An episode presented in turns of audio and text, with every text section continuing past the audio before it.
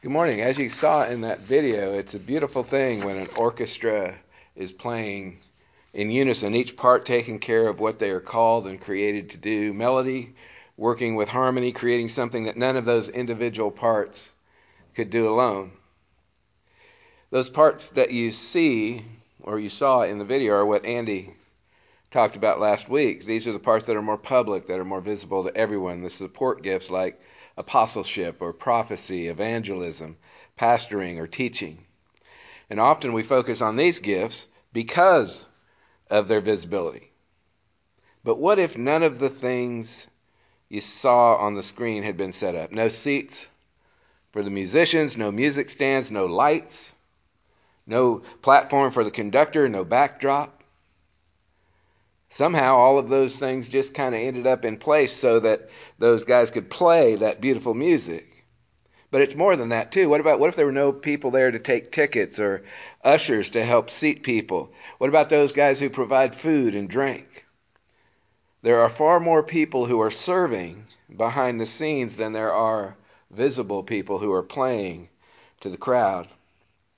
This morning we're going to focus more on this group, the servants who are often behind the scenes. These gifts are most commonly known as administration, which doesn't mean what you think it means, exhortation, faith, giving, helps or serving, and showing mercy. And I'm going to leave the in depth study of each of those uh, gifts to our grow groups or to your individual study. If you go to the grow, if you go to the arborpoint.org website, you're going to find the resources there that will help you with those studies. But I do want to look at an overview of what this is all about. So, our primary passage this morning includes the passage we started our service with Romans chapter 12, beginning at verse 1. Paul issues a call to commitment in verses 1, coupled with a caution in verses 2 and 3. Therefore, I urge you, brothers and sisters, in view of God's mercy, to offer your bodies as a living sacrifice, holy and pleasing to God. This is your true and proper worship. Do not conform to the pattern of the world, but be transformed by the renewing of your mind. Then you will be able to test and approve what God's will is, his good, pleasing, and perfect will. For by the grace given me, I say to every one of you, do not think of yourself more highly than you ought, but rather think of yourselves with sober judgment, in accordance with the faith God has distributed to each of you. Now we're seeking this spiritual life. We're calling it the journey here, this journey to discipleship. And on this journey to the spiritual life, we have to become or remain aware of two dangers. Dangers that can cripple us on our journey. The first danger is the world. And the second is the self. With regard to the world, Paul warns us. He says, do not be conformed to the pattern of the world. Don't be conformed. The world's going to try and pull us towards it and pull us away from our faith journey, away from God. But we're not to conform to the ways of the world. We're to be transformed by the renewing of our mind. But the world is a danger to us because we're human beings. To prevent the pressure of the world from squeezing us into its mold, we must be transformed. Our minds must be renewed. And one result of the renewed mind is that we will not have too high an opinion of ourselves or too low of an opinion of ourselves. And that helps us with that second danger, which is not to be conceited. Don't be conceited. You have a place. And each of us has a place, and no place is, is higher than, than another in the body of Christ. You see, there is both a humility and a dignity that comes from being a member of Christ's body. Verse 4 For just as each of us has one body with many members, and these members do not all have the same function, so in Christ we, though many, form one body, and each member belongs to all the others. See, since there is such a variation among us within the body and such a dependence on each other, Paul then directs us to develop and use our gifts to fully live out the calling of the church within each congregation and within the whole of the body universal around us. See, each of us living out our gifts in the context of Arbor Point Church is one aspect of living out our gifts. But Arbor Point Church is in is, part of the Big C Church all around the world. And as we live our gifts out here, Arbor Point lives out its gifts in the larger church. We're part of something greater, this body of Christ. Verse 6 We have different gifts according to the grace given to each of us. If your gift is prophesying, then prophesy accordance with your faith. If it's serving, then serve. If it's teaching, then teach. If it's to encourage, then give encouragements. If it's giving, then give generously. If it's to lead, do it diligently. And if it's to show mercy, do it cheerfully. Each of us has a place in the body. Hope you're hearing that. The church is at its best when we all fulfill our calling. This past weekend, I got to serve at Phillips State Prison on a Kairos men's retreat. And the first two days at the table were a bit of a struggle. See, trust is not easily established or experienced in the prison setting. The men don't trust each other. Rightfully so. People take advantage of one another.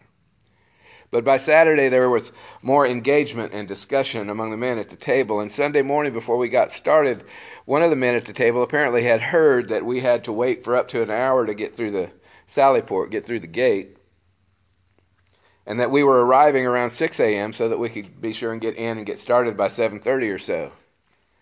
And he looked at me and he, and he asked, he said, "Why would you do that? Why would you do that? Why would you guys do that?" And I told him, I said, "Because you're worth it and God loves you." And he didn't know what to do with that. He mumbled something about never having thought of that, himself that way, as being worth it.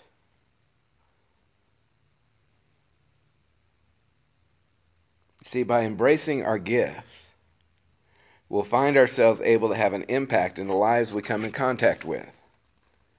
I am an encourager and an exhorter. Those are two of my gifts. And those gifts were helpful in each of the situations I found myself in because there's a lot of questions among inmates and residents at Phillips State Prison. And that's cool. I'm glad that I was able to be there and be a part of that and use my gifts. But the beauty of the weekend was that I was not there alone and that there were around 40 guys from the outside and 40 residents or inmates from the inside who all served on this Kairos team. And then there were 40 plus guys who were on the weekend on the walk. And the power comes when each of us brings ourselves to the weekend. There was not a resident or inmate there who didn't have someone who could relate to them in a tangible way. And that only happens when we live into our gifts and share them with mm-hmm. others. See, when we do, the Holy Spirit makes incredible things happen. Incredible things. So let me briefly touch on an overview of each of these six gifts for today. The first is administration. Now, we tend to think of that as paperwork. But that's not what the gift of administration is about. The gift of administration is about those folks who have vision. Visionary people have the gift of administration. The Greek word for administration means to lead. Back in 1 Corinthians, the Greek word means helmsman or the one who steers the ship. And this role of administration, sometimes it's visible, sometimes it's not. The second is exhortation. That means to call alongside with the intent of helping. The person with this gift encourages others and has the ability to drive home specific truths of Scripture, but do it in such a way that it motivates application to our lives. This is a person who can tell you the truth about yourself, but does it with a comforting arm around your shoulder. The third is faith. In 1 Corinthians 12, Paul lists faith as a spiritual gift.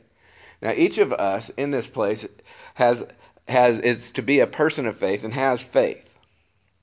But there are some who have a unique ability to trust God even in the midst of overwhelming circumstances. They live their lives on the cutting edge of faith. They do it with such a daring trust that their lives would not make sense if God didn't exist.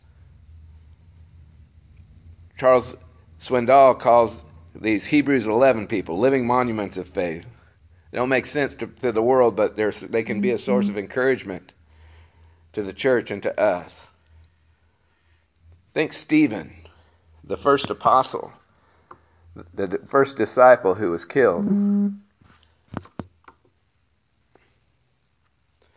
Now, each of those can be flashy,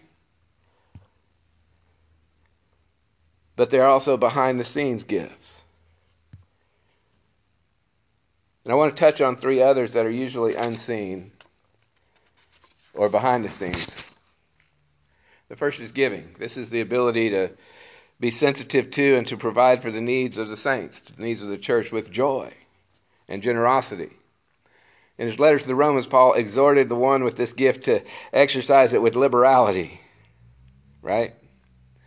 See, each of us are encouraged and expected to give. It's a spiritual discipline, the same way that prayer is, same way that study is. Giving is a spiritual discipline in, in that same way. It's for us, and it helps us and softens our heart. But the person with the gift of giving has a special God given capacity to give.